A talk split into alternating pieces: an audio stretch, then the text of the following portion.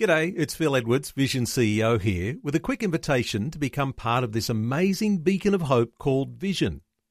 Together we can put our love into action to help people of all kinds build or rebuild their lives on the truth of God. Please consider the part you can play during our upcoming Visionathon appeal, remembering that it's your support that makes Vision possible, including this podcast. Jesus said, If you hold to my teachings, you are really my disciples. Then you will know the truth, and the truth will set you free. A crucial question that every thinking person would ask at some stage in their lives is What is the final authority in my life? What is the final court of appeal to which one must refer to resolve the issues of what is morally right and what is wrong? What is the benchmark, the measuring rod, if you like? Now, for unbelievers, reason is the ultimate authority.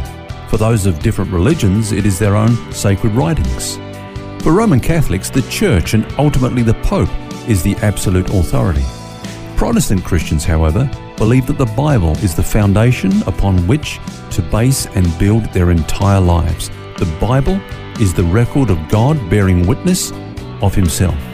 Now, not only do we believe that God inspired the Scriptures, we also believe that He preserved that record for us throughout the process in which it has passed from Him down to us through many centuries. We believe the Bible we hold in our hands is the Word of God for us today.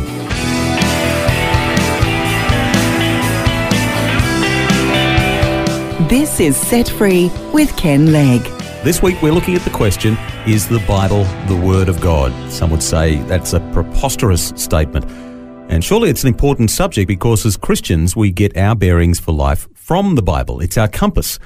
It's important to ask ourselves, though, why do we believe that the Bible is the Word of God? Important question, isn't it, Ken? It certainly is. Now, we not only ought to be able to tell others what we believe, but why we believe it. I remember watching a program on TV uh, and a Christian was being interviewed, and the interviewer said to him, You believe that the Bible is the Word of God, don't you? And he said, Yes, I do. And he said, Why?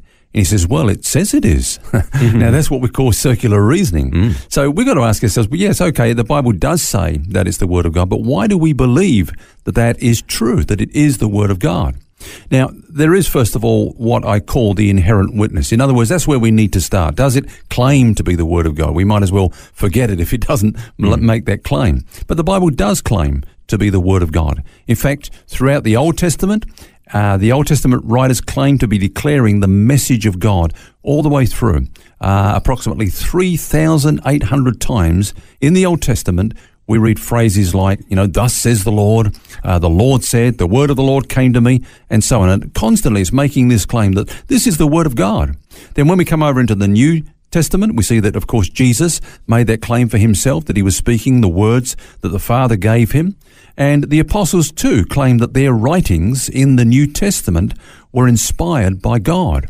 Uh, for example, Paul said to the Thessalonians, he said, Look, when I came to you, you received the word that I brought to you. Not, not as the word of man, he said, but as it is, the word of God. We brought you the word of God. And, uh, you know, in Galatians, he says, Look, we've preached the gospel, the true gospel, the only gospel. If anybody else comes along and preaches another gospel, well, let him be accursed. This is the one that God has sent into the world.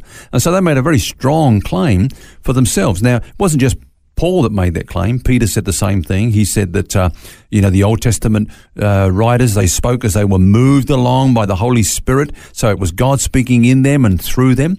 And then at the same time, he equated uh, the uh, apostles' writings and their preaching on a par with what the Old Testament prophet says. So this claim right the way through the Word of God is that, yes, this is God's Word.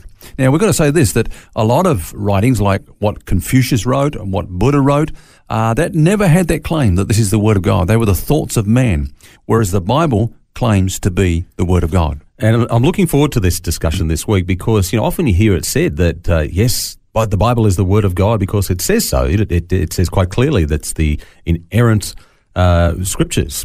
But beyond that, can many Christians actually unpack what that really means uh, from some other source? So it's going to be a good discussion. Pretty clearly, you're saying right through the scriptures, uh, it's been claimed or penned that this or that is what God has said. I guess the reason why is that God wanted to be written down so that we would have a record to be passed down from generation to generation. let's get into the how, though. How did it actually come to be written? How do we know uh, what the Bible is, what we collectively call the Bible, has been recorded accurately over the years? Can we trust it? Yeah, I, I think we need to start with um, two words that let's let's say I would use if we were in a Bible school class today. The first word is revelation. Now, man can only know God when God comes to us in an act of revelation. Mm-hmm. There's no way from man to God. You know, I mean, uh, that's the way of reason, and we've got six billion people on this planet.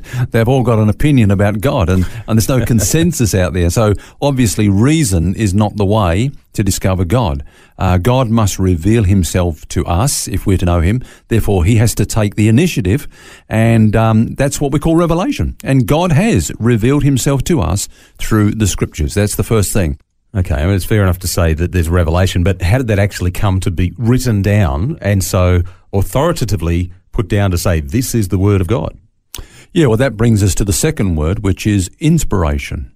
Uh, now, the word inspiration comes from a Greek word theopneustos, which means God breathed. So the words that were spoken and written are as truly as, as if God breathed them or spoke them himself, which he did. He inspired men to record what he was saying to mankind. Um, you know, Paul writing to Timothy says that all scripture was given by inspiration of God. Mm. In other words, God inspired them. Now, you know, we, we can get inspired about works of art. You know, we can say, oh, Shakespeare, that's, that was an inspired work. Um, but it's not that inspiration at a human level, you know, getting that wave of inspiration.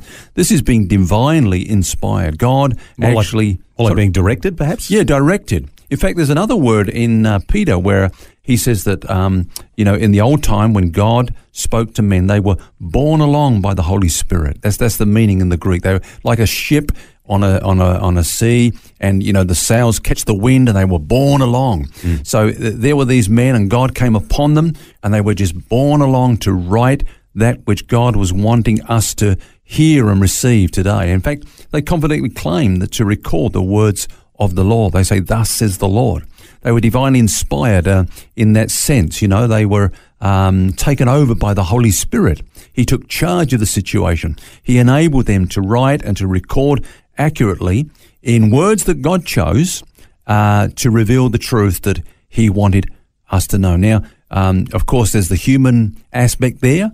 Uh, he was using human vessels, but he kept them from error. The Holy Spirit kept them from error and even used their personalities to shine through, but still to um, bring us the word that God wanted us to receive. Now, you said earlier on that there was a, a witness. In fact, I think the words you used were an, an inherent witness to the fact that the Bible is divinely inspired. What do you mean by that?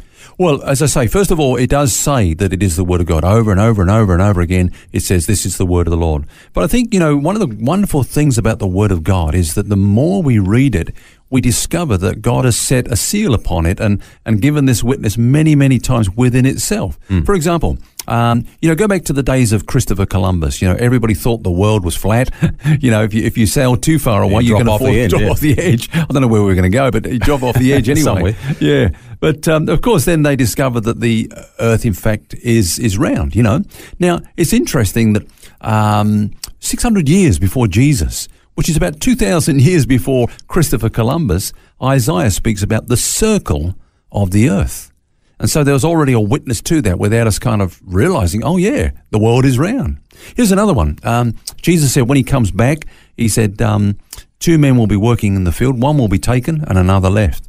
He said, two will be sleeping in a bed, one will be taken and another left. So basically, what he was saying is that when he comes back, in one part of the world, it's going to be daytime, people are going to be working. Another part of the world is going to be nighttime. People are going to be sleeping. Mm. Now, again, they didn't have that knowledge in those days, but it's like what I call an inherent witness. It's, it's a witness within itself that God's hand is upon this. Only God knew those things. And, uh, they, you know, those that wrote them down, those that spoke those things were faithful in what they said and recorded. And uh, we've got testimony borne to the Bible itself from within the Bible. And we're nearly done for time today. We don't have time to get into all of the things that really show the structure of the Bible as being absolutely watertight.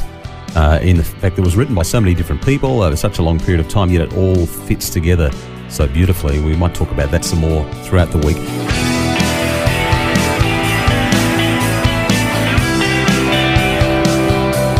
We're discussing a critical question this week Is the Bible the Word of God? We'll have more for you tomorrow. Until then, remember you don't have to carry that baggage because God wants you to be set free. For books, DVDs, small group studies, and other resources from Ken Legg and details about Ken's ministry, visit the Vision Christian store at vision.org.au. That's vision.org.au.